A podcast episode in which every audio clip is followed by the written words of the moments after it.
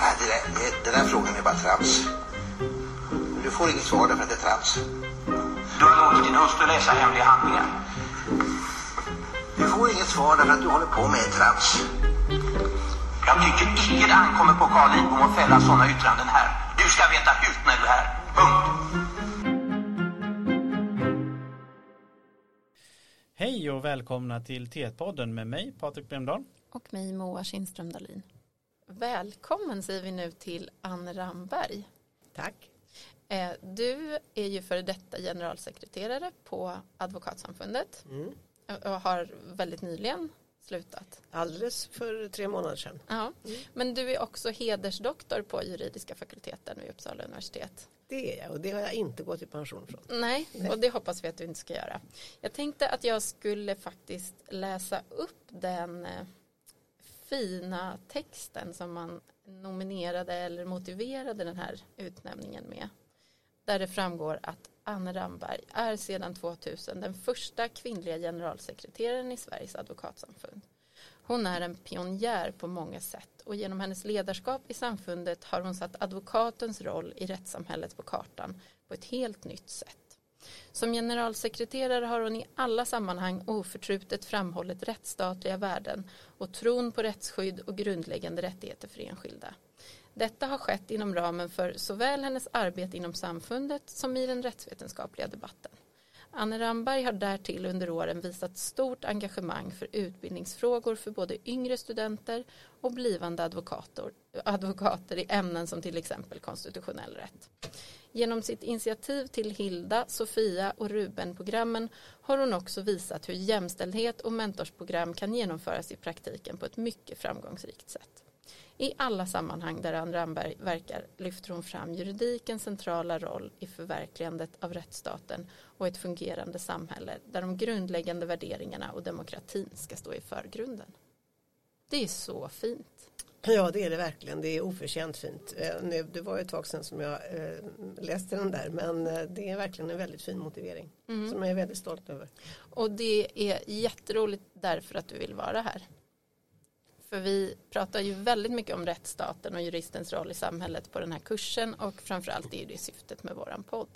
Ja, verkligen. Och sagt, allt som, som kommer upp i motiveringen är verkligen kopplat till terminskurs 1 också med mänskliga rättigheter och demokrati och rättsstaten som är grunden så att säga för den konstitutionella rätten. Mm.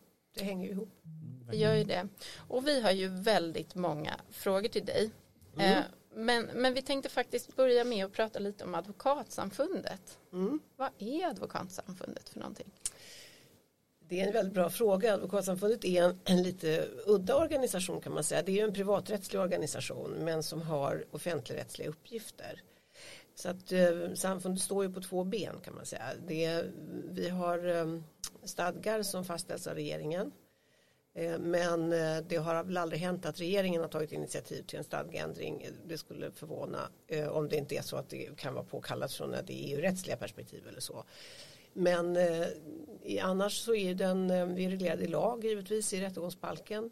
Och den regleringen tar ju i huvudsak sin utgångspunkt i att ehm, säga att det ska finnas ett nationellt advokatsamfund och det ska vara oberoende. Och så vidare finns det då regler som ska skydda eller stärka så att säga oberoendet för advokatkåren. Och, och det är ju en central roll i alla eh, rättsstater precis på samma sätt som det är att det finns oberoende domare.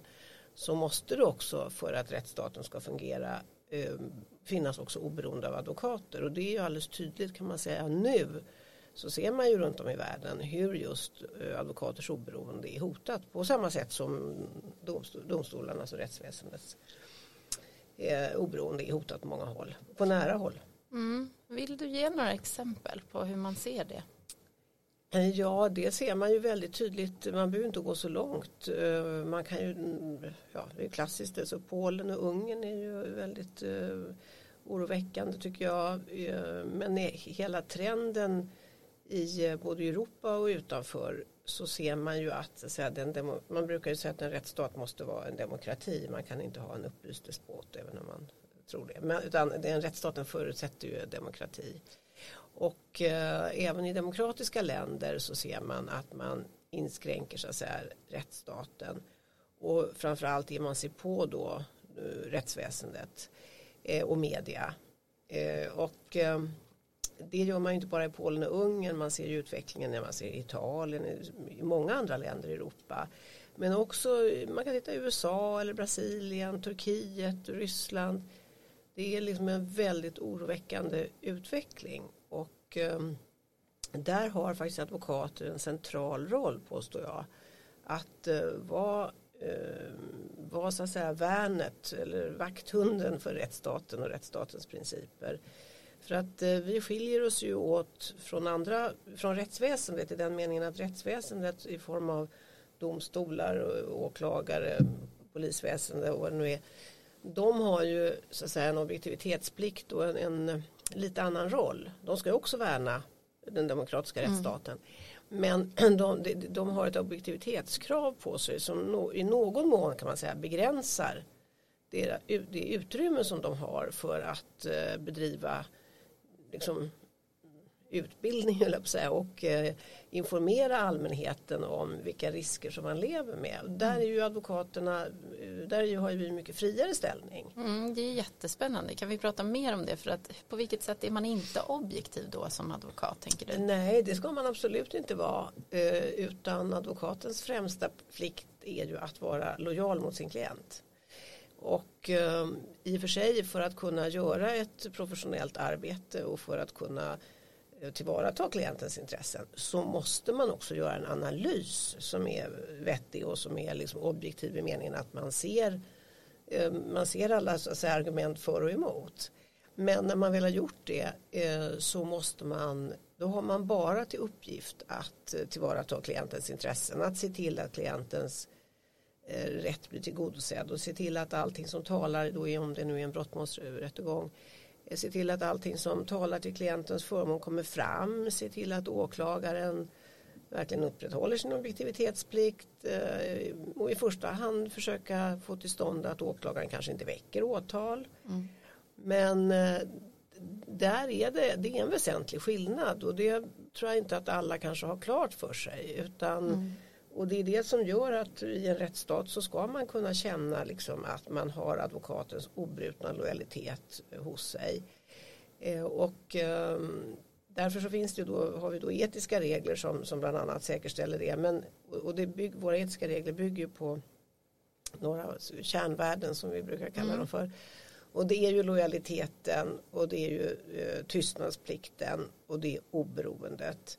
Och för att säkerställa alla de här så har vi då väldigt stränga regler om intressekonflikter. Alltså mm. dels att man inte får åta sig uppdrag om det föreligger en beaktansvärd risk för en intressekonflikt eller eh, att man måste, hur man ska förfara om det uppkommer en intressekonflikt. För det, det, mm. det händer då, mm. helt oförskyllt. Liksom. Vad kan det vara då?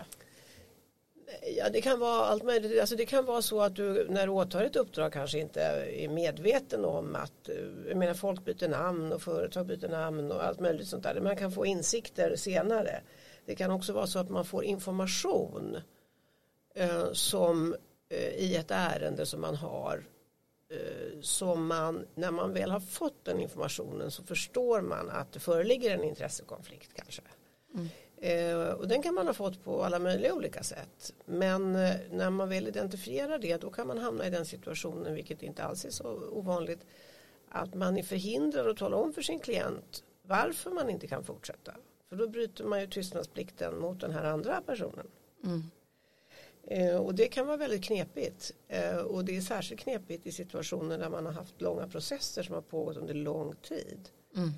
Eh, och, ehm, och det, det, är, det är väldigt, väldigt olyckligt. Eh, men alltså de intressekonfliktsreglerna är ju till för att man ska säkerställa att man kan upprätthålla sitt oberoende. Så att, att man inte tar några ovidkommande hänsyn som inte är direkt så att säga, av hänsyn till klienten. Mm. Vare sig egna hänsyn eller konkurrerande eller någon annans. Eh, och ehm, Eh, Eh, och sen just den här lojaliteten och tystnadsplikten och så vidare. Och därför så, så har vi, vi har i Sverige jämförelsevis stränga intressekonfliktsregler.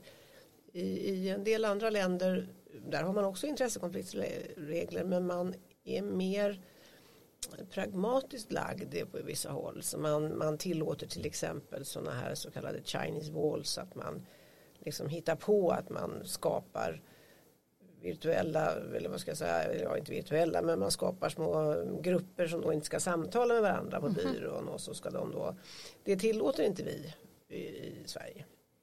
Eh, Varför inte då?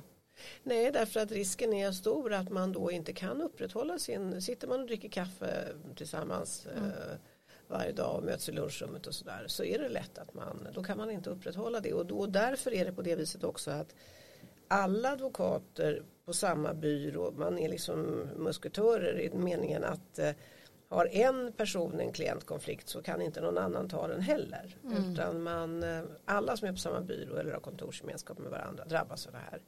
Det är någonting som, som när det gäller de stora advokatbyråerna inte är så uppskattat därför att de drabbas i hög grad av de här mm. reglerna. Mm. Men eh, då säger jag att det finns en prislapp Ehm, och den prislappen måste man vara beredd att betala så att säga. Man kan inte eh, man kan inte mm, på grund av att man vill bli stor och lönsam och professionell, de är väldigt professionella och väldigt lönsamma och eh, huvudsakligen väldigt etiska också. Men man kan inte göra avkall, man kan inte göra särreglering för de stora byråerna bara för att de ska kunna växa ännu mer. Utan det, det måste vara samma principer som gäller och det är samma principer som gäller för en ensam advokat som det är för en stor byrå. Mm. Um, sen finns det situationer där, vi, där man har försökt lösa en del saker med, på ett sätt som är kanske lite mer verklighetsanpassat. Men, men jag tycker personligen att man ska vara väldigt eh, konsekvent och principiell. Mm. Eh, för att annars så är risken att man urholkar det där. Mm. Jag tänker en, en fundering här som kommer upp är ju det här binder advokater och vad är då advokater i förhållande till andra jurister? Eller binder det här alla jurister som arbetar med Eh, inför domstol och så vidare? Nej, oh nej, utan alltså advokat, eh, advokatsamfundet eh, utövar ju tillsyn över att de personer som är ledamöter av Sveriges advokatsamfund och det är, man om man, uppfyller, om man ansöker om det och man uppfyller vissa formella krav som är reglerade i rättegångsbalken. Och det betyder att kortfattat att man ska ta i sin jurkand och man ska sedan ha varit praktiskt verksam i tre år. Eh, och som huvudregel två av de tre åren på advokatbyrå. Sen kan man få lite dispens för det där tredje. Om man har varit tre år som domare eller bolagsjurist eller sådär så kan mm. man. Sen måste man ta en advokatexamen som eh, tar sin huvudsakligen eh, fokuserar på advokatetiska frågor och lite konstitutionella frågor också.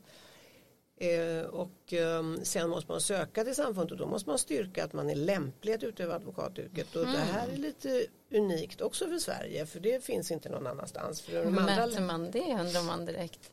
Ja, men det gör man genom att man får uppge alla de kontakter man har haft med andra advokater under de här tre åren och alla domstolar och myndigheter som man har uppträtt inför. Och då tillskriver vi alla dem och eh, så får de yttra sig.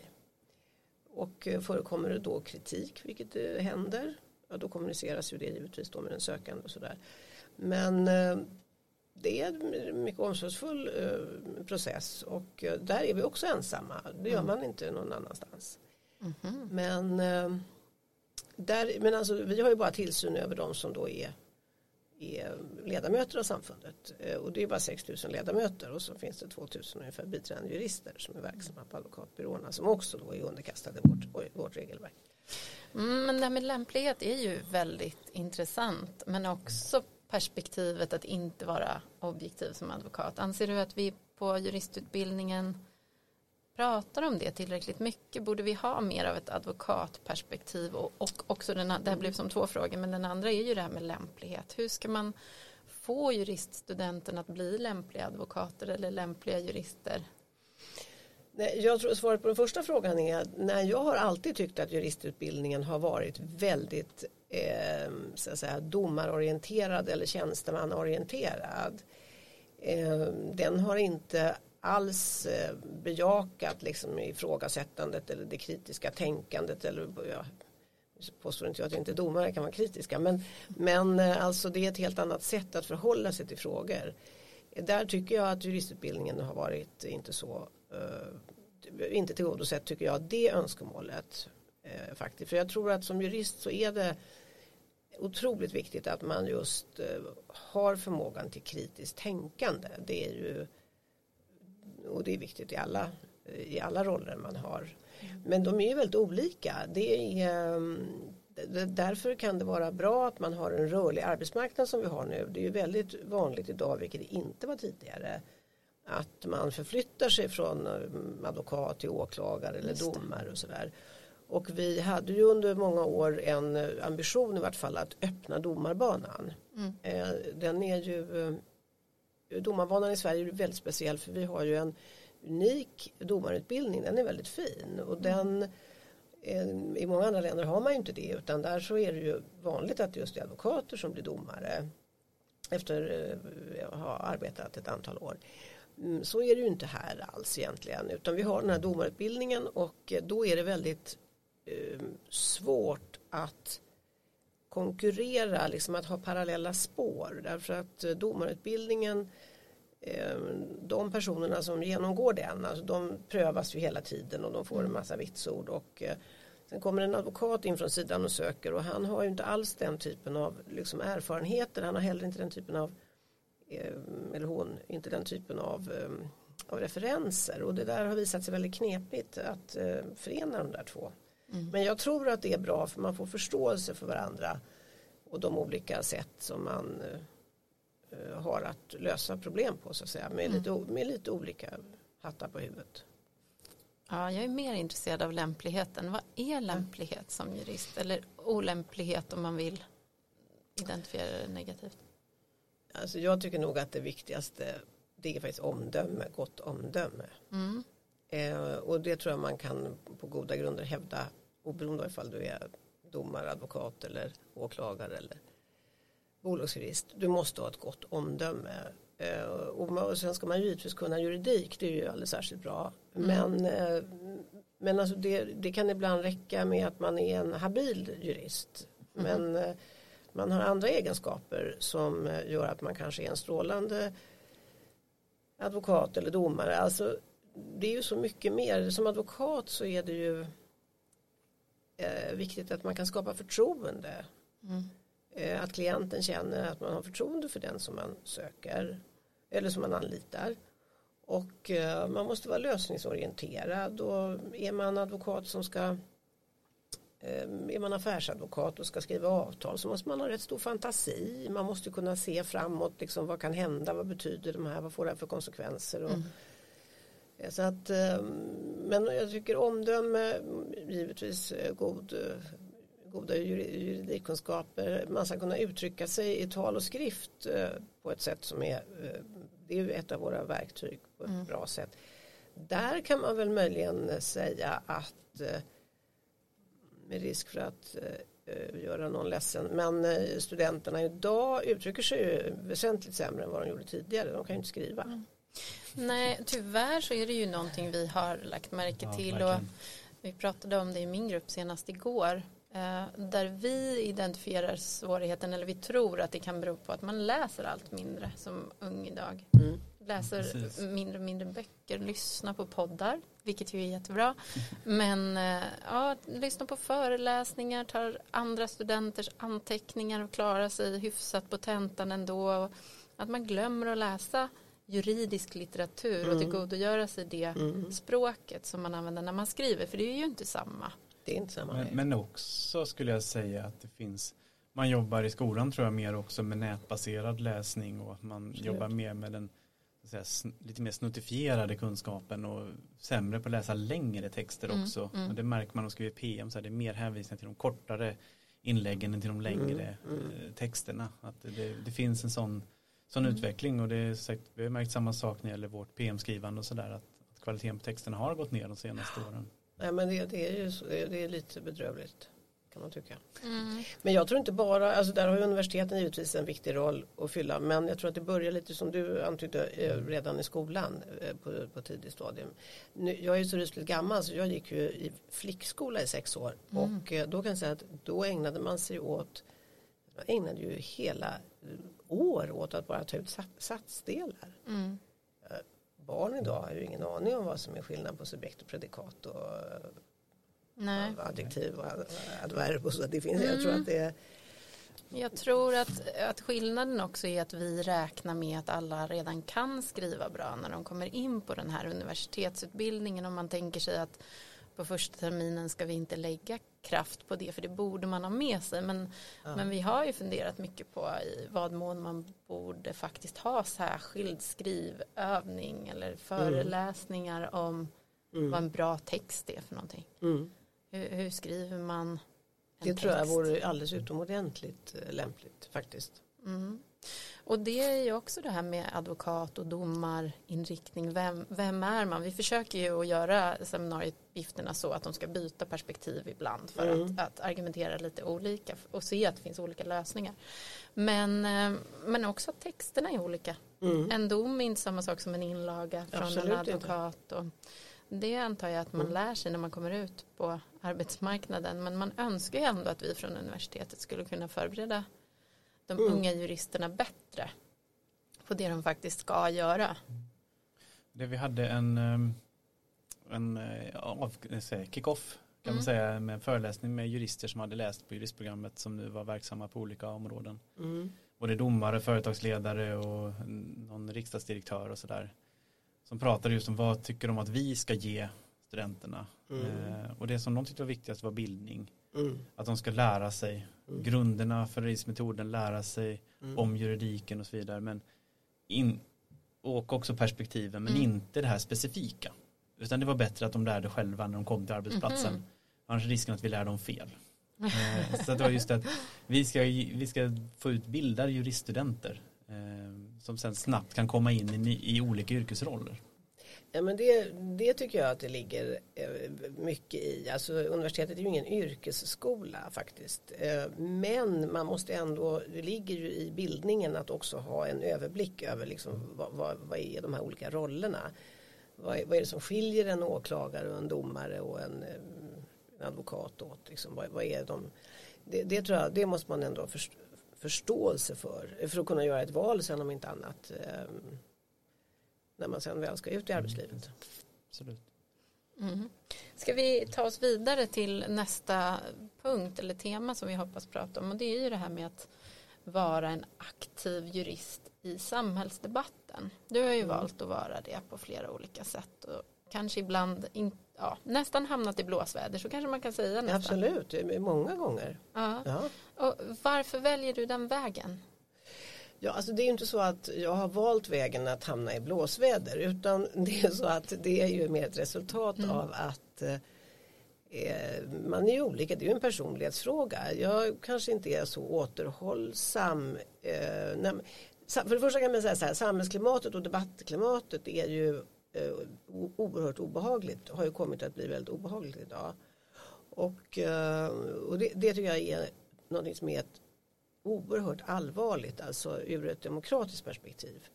Därför att eh, alltså den judiska befolkningen den förintades liksom inte i gaskamrarna egentligen utan ja det gjorde den men det påbörjades ju genom med liksom eh, hatsamtalen så att säga. Mm. Det börjar ju där, det gör alla folkmord. Men du Eh, tänker att hatet är det stora? Ja, och det var en lite konstig övergång just eftersom när jag pratade om att jag hamnat i blåsväder. Men jag vill bara förklara, alltså det är ju ett oerhört obehagligt debattklimat. Mm. Och eh, eh, någonstans så har det ju passerat alla civiliserade gränser, eh, tycker jag ibland. Och då, kan, då har jag nog eh, rutit till lite grann. Eh, och, och det som jag alltid får leva med är det här att jag, metaforen de bruna råttorna. När jag sa att det kom upp bruna råttor ur kloakerna. Mm. Det gör det, tycker jag. Det är en metafor och eh, jag tycker det är fullständigt eh, så otroligt sorgligt när man läser på sociala medier det hat och den, de, de fruktansvärda rasistiska och Mm. diskriminerande liksom, eh, saker som sägs där. Eh, och helt liksom, opåkallat och då särskilt när de då är, är drivna av mer namnkunniga politiker då kan man ju bli lite upprörd och det blev jag och då kallade jag eh, dem för det. Mm. Eh, och det skulle jag göra om faktiskt därför att eh, den, den här, eh, man ska ha omdöme när man debatterar och man ska inte avhumanisera sina motståndare men när folk är, är så otroligt brutala eh, och hotfulla då tycker jag att eh, då har jag inga problem med att eh, Nej. ta till sådana ord då. Eh, nu är det inte det som den rättspolitiska debatten ska handla om egentligen men den har blivit ett väldigt uppskruvat eh, tema och eh, det är väldigt många som avstår från att delta i den mm. därför att man känner sig obekväm, man tycker det är otäckt, man får hot, jag har fått jättemycket mm. hot på mig mm.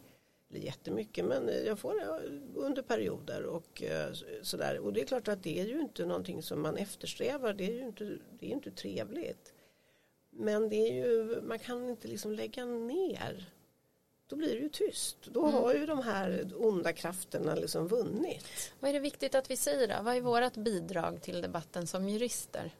Ja, men jurister har ju ett alldeles särskilt ansvar tycker jag. Just att det är ju liksom folkbildning.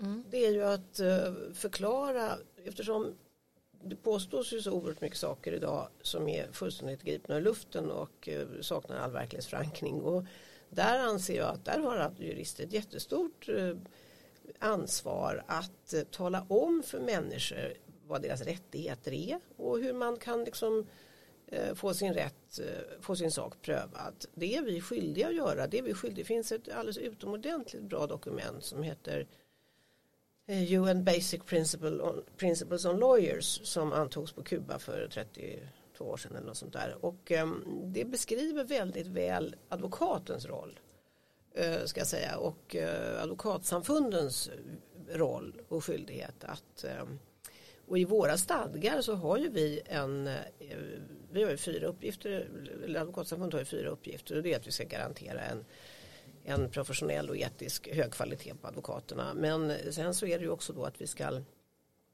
eh, värna rättsstaten. Alltså vi ska se till att våra erfarenheter kommer rättssamhället till godo. Och det gör vi ju just genom att delta i lagstiftningsarbetet och genom att vara eh, remissinstans och sådär.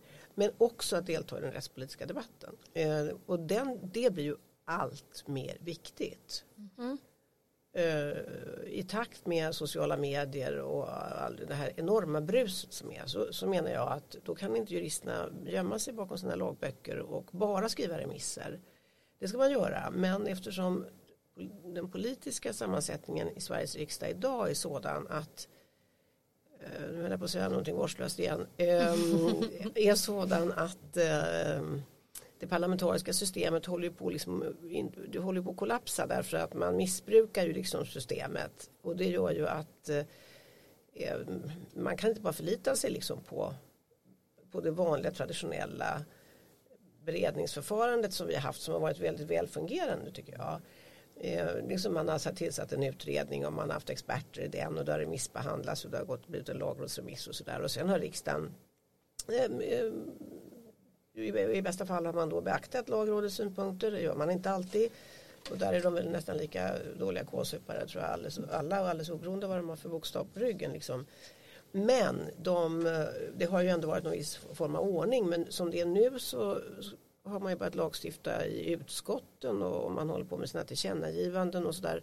Och man ägnar sig åt det här sista som, man, som jag tycker från konstitutionella utgångspunkter är rätt upprörande. Med att man ska ha misstroende, rikta misstroendevotum mot olika statsråd. Inte på grund av det som misstroendeförklaringarna egentligen är till för utan på grund av sak, ren sakpolitik som statsråden i fråga liksom inte har egentligen någonting med att göra i det här senaste fallet. Det är rätt allvarligt därför att eh, vi har ju ett parlamentariskt system i Sverige som bygger på, som är liksom, har varit väldigt väl fungerande. Vi har ju haft minoritetsregeringar i evighet nästan. Och eh, det har ju ändå fungerat. Men nu så uh, undrar man ju faktiskt om det kommer att fungera. För att det ser ju väldigt oro, jag tycker det är oroväckande det som pågår nu. Och de politiska partierna tävlar liksom i att bjuda över varandra i det mest ja, väldigt egendomliga förslag kan man tycka som saknar all, eh, saknar all eh, alla sakliga argument egentligen men som är väldigt populistiska och tillgodoser liksom allmänhetens krav på hårdare tag och så. Det tycker jag är bekymmersamt och då kommer jag tillbaka till din fråga. Då, då är ju juristernas roll tycker jag väldigt viktig där. Alltså, och, och jag tror att man ska, jurist, jag försökte under min tid på samfundet få verkligen att eh, engagera alla advokater och skriva och engagera, liksom vara med och sådär. Det är många som gör men det är inte tillräckligt många eh, faktiskt. Det, för advokater har mycket lättare att vara ute i den rättspolitiska debatten än vad domare har för domare mm. är lite beskurna. Mm. Därför de kanske får upp det där målet eller alltså det, det finns många saker som gör att det är svårare för dem att delta med liv och lust i, i den debatten. Eh, Så att, eh, men jag skulle vilja säga att eh, från, akadem, från akademin så bör man också delta i den debatten tycker jag och där har man ett, också ett alldeles särskilt ansvar att förmedla kunskap till allmänheten. Det ligger ju i vårt, vårt uppdrag också den så kallade tredje uppgiften att faktiskt också kommunicera vad vi Ja, kommer fram till i olika Mm. Samverkansuppgiften. Precis, ja, det är bra. tredje uppgiften så här. Ah, ja, all- akademilingo. Mm, precis. Ehm, Eh, Jag tänkte bara ställa en fråga också, alltså, i anknytning till det här med, med det som sker i svensk politik och så vidare. Ehm, har vi en naiv grundlag? Ja, alltså vi har ju, det är ju väldigt bekymmersamt idag. Eh, Den är ju oerhört naiv för den bygger ju på det, tron på det goda samhället som vi har levt i. Vi har, liksom, vi har inte haft några krig och vi har levt i en välfärdsstat och vi är väl ändå uppfostrade med liksom någon slags kollektivistisk eh, tanke att nej, men det alltid, man har varit medborgarna, vi har varit omhändertagna på något sätt. Eh, och vi tror på det goda samhället, eller har gjort det i alla fall. Eh, och det återspeglar sig tror jag väldigt mycket i vår grundlag. Eh, men den, eh, i, om man ser till dagsläget, eh, de strömningar som är i samhället, då finns det ju anledning att känna stor oro. Och eh, därför har man ju också regeringen tillsatt en utredning som ska titta på, ja dels så ska man ju titta på regering, eh, på, på domstolarnas oberoende och så vidare. Men man måste också titta, se över regeringsformen för att som det är nu så kan man ju på ett och ett halvt år eh, med ett extraval så kan man ju kasta ut precis hela regeringsformen och statsskick, allt. Det, det, det, alltså vi kan, eh, och då säger folk det där är ju lite dramatiskt för så kan det ju inte bli men så kan det mycket väl bli. Och vi ser ju utveckling i andra länder, Ja. där Ungern där det gick väldigt, Exakt. väldigt fort. Exakt. Och det finns ingenting som säger att inte det skulle kunna hända här heller. Och då finns det skäl att vara väldigt orolig. Eh, och jag är det. Eh, jag är faktiskt väldigt orolig. Jag tror att vi eh, är aningslösa, inte bara grundlagen utan jag tror inte människor riktigt förstår de förstår liksom inte vad frihet innebär förrän man är av med den. Men, men här tänker jag vara lite provokativ då. För Det går att, bra. Ja, därför att det som ändå eh, anförs som motargumentet för att jurister inte ska vara aktiva det är ju att juridiken och politiken inte får blandas ihop och att folkviljan måste styra, inte juridiken. Nu pushar jag lite mina egna Ja, ställningstaganden. jättebra, ja, jättebra. Men, men eh, ser du ingen sån risk då? Att juristerna får för stor makt i samhället om vi går in i alla politiska eh, debatter? Skulle det finnas någon slags gräns där för vad vi får göra som jurister? Eller får vi, får vi tycka vad vi vill?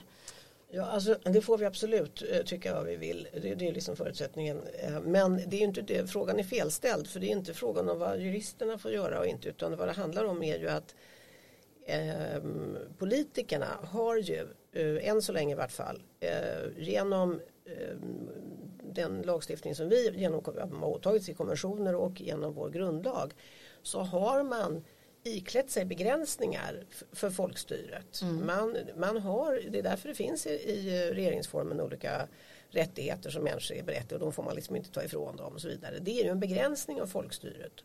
Och eh, de rättigheterna är ju i mångt och mycket universella och eh, där kan inte politiker, eh, det, det blir inte bättre för att så att säga politikerna överskrider sina befogenheter där. Och det är ju det man gör i diktaturer. Eh, eller hur?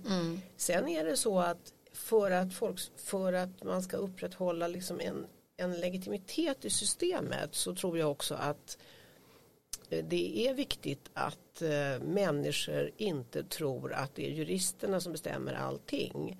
Utan att det verkligen finns ett demokratiskt parlamentariskt underlag. Men, och och det är ju självklart att det ska vara och det är ju väldigt starkt förankrat i Sverige, folkstyret. Och det är ju därför som vi också egentligen väl har varit starka motståndare till att införa en författningsdomstol till exempel. Därför att eh, det, det innebär ju en ytterligare begränsning kan man väl säga då, lite beroende på hur författningsdomstolen är utformad givetvis. Men, eh, men, men eh, det, det har varit det bärande argumentet för varför man inte ska ha det. Men då kan man mot det säga, och jag var ska jag säga, för 20 år sedan en stark anhängare av att införa en författningsdomstol. Sen har jag med åren nog eh, anpassat mig och, och tyckte att nej, jag tror inte det finns liksom, jag tror inte det finns en legitimitet, en, en bas i Sverige riktigt för att eh, omfamna den tanken.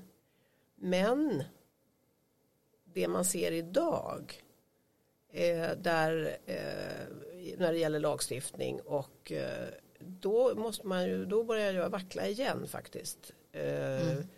Därför att politikerna nu, nu, nu verkar det ha gått överstyr tycker jag faktiskt bland de folkvalda i stor utsträckning. Eh, och eh, då borde det, då kan man längta efter en tysk författningsdomstol som ställer liksom kyrkan mitt i byn.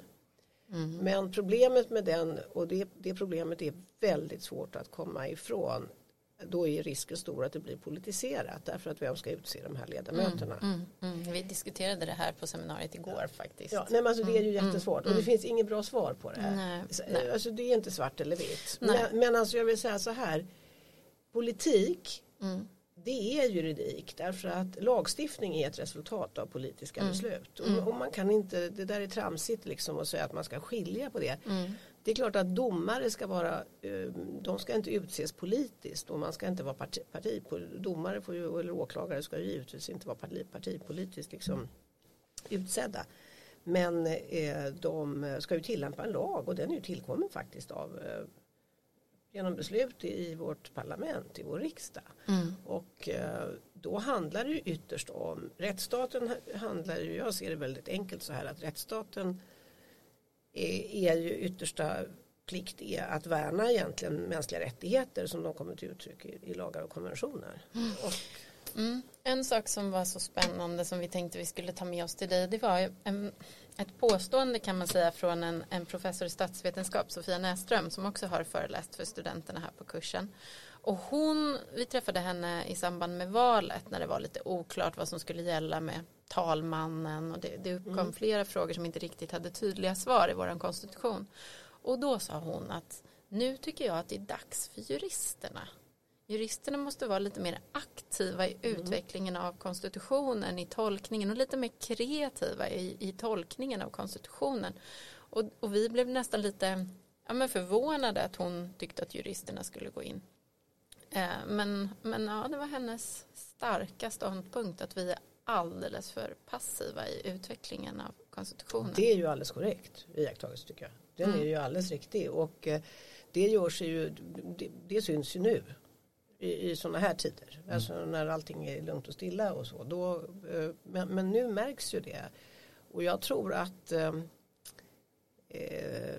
jag tror att det är ett eh, krav eller önskemål eller vad man ska säga som kommer bli starkare därför att eh, om man tittar på liksom demokratiernas nedmontering av den demokratiska rättsstaten så eh, krävs det att eh, motkraften det måste vara juristerna. De måste vara med som motkrafter till mm. det. Mm. Det tror jag är en förutsättning. För Men kan man då bli nedslagen av, om vi ser då lagrådet som varit väldigt, mm. historiskt väldigt kritiskt nu mot vissa lagförslag som har lagts fram. Mm. Där man till och med någon gång sa att nu, nu är måttet rågat mer eller mindre. Mm. Eh, och att, att man avfärdar ut eh, folk som lägger inlägg i debatten med att det är fake news eller mm. att det är, liksom, ja, det är din åsikt och så vidare. Mm. Allting är alternativa åsikter. Ja, ja precis, det att det, blir, det relativiseras väldigt mycket och som jurist är det då väldigt svårt att få genomslag om man då tar debatten att det är också, om man bortser från den här dimensionen med, med eventuellt hat och motstånd som man kan, kan få på vissa arenor, att man kan bli nedslagen och ja, hålla sig själv tillbaka av det skälet att man tänker att det spelar ändå ingen roll. Jo men det är jag alldeles övertygad om att det är så.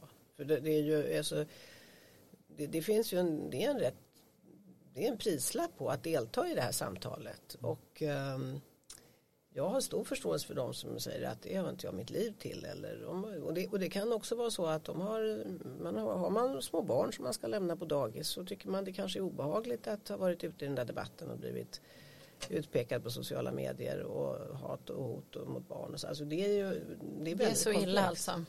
Ja men så är det ju och, och det, mm. då tror jag att, då har jag stor förståelse och respekt för att folk inte vill det och man vill inte bli förlöjligad och man eh, så att, eh, och, och tonläget har ju blivit så väldigt aggressivt. Mm. Det är ju, mm.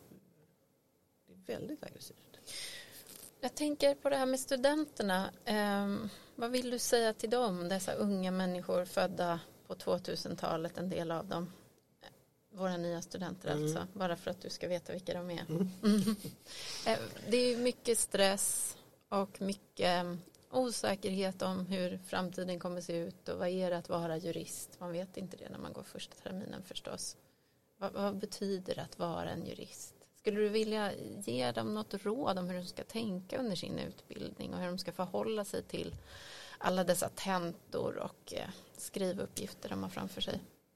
Alltså egentligen så tycker jag att jag, jag förstår den beskri- jag ifrågasätter inte den beskrivning som du ger för den, den är givetvis korrekt men jag tänker så här det har ju alltid varit så att man har fått tenta faktiskt och eh, man har fått läsa rätt mycket och eh, det är ju inte någonting som är just tillkommet nu det fick man göra när jag läste på 70-talet också. Då läste man väldigt mycket.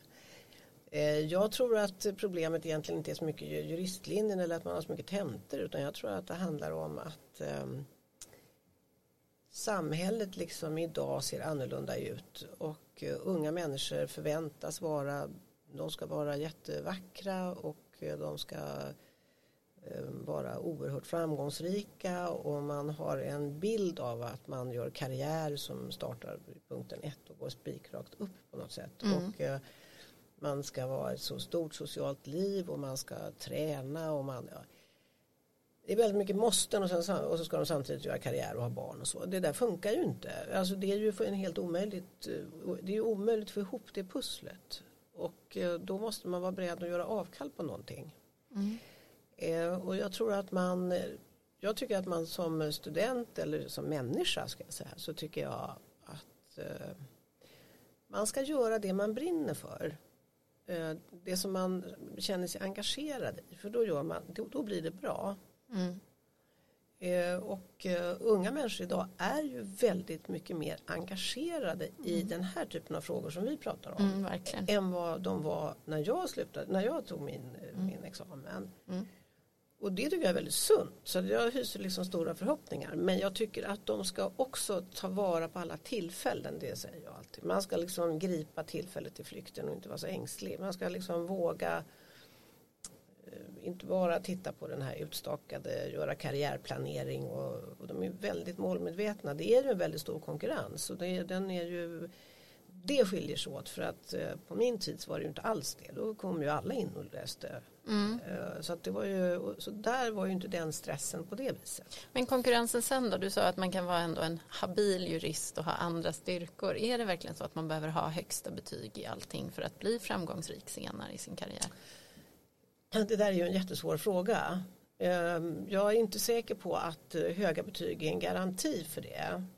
Men eh, låga betyg innebär ju en riskfaktor så att säga. Att du Mm. inte eh, kan tillgodogöra dig kanske svåra saker och analytiska saker på ett eh, effektivt sätt, eller hur? Mm. Men det är ju inte alltid så att de som har de högsta betygen är de personerna som blir de bästa läkarna eller ja, kanske de bästa kirurgerna men kanske inte den bästa psykiatrikern. Alltså det är ju lite, Mm.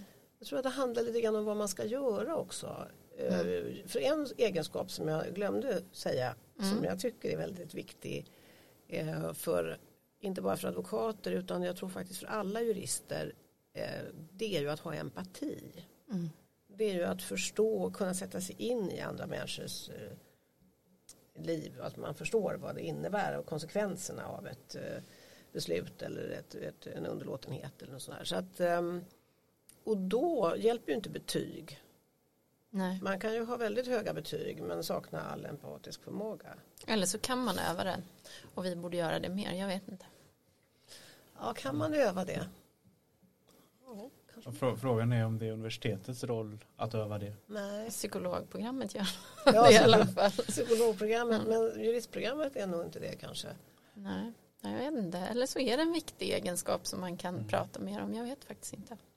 Jag tycker absolut en egenskap som man kan lyfta att det är en viktig del av juristyrket Mm. att känna empati eh, i alla roller, både som domare och Ja, inte minst som advokat att, att ha den empatiska förmågan eh, och lyfta den så att säga på olika sätt. Sen Mm. är den ju svår att examinera Mm. på det sättet. Eh, Men man kan ju, när man proble- alltså väldigt mycket handlar ju om, det är ju sällan som det, svaren är liksom rätt eller fel. Ja det finns det också, kryssfråga. Men väldigt ofta handlar det ju om att förhålla sig till en, liksom ett, en företeelse eller ett, ett problem. Eh, mer än att, tycker jag, hitta en det är inte alltid att det finns lösningar. Det är väldigt sällan som det finns alldeles korrekta lösningar. Mm. Mm. Eh, då skulle vi inte ha några domstolsprocesser eller någonting. Mm. Utan då skulle ju allting vara, utan det handlar ju mer om att kunna problematisera och förhålla sig till de här utmaningarna eller problemen som man står inför i sina olika yrkesroller. Liksom. Mm. Jag känner att vi skulle kunna avsluta här. Jag tycker det var väldigt roligt att du tog upp empati eh, som jag också anser är en viktig egenskap som jurist. Tack så hemskt mycket för att du ville ta dig tid att komma hit och vara med i T1-podden. Tack för att jag blev inbjuden.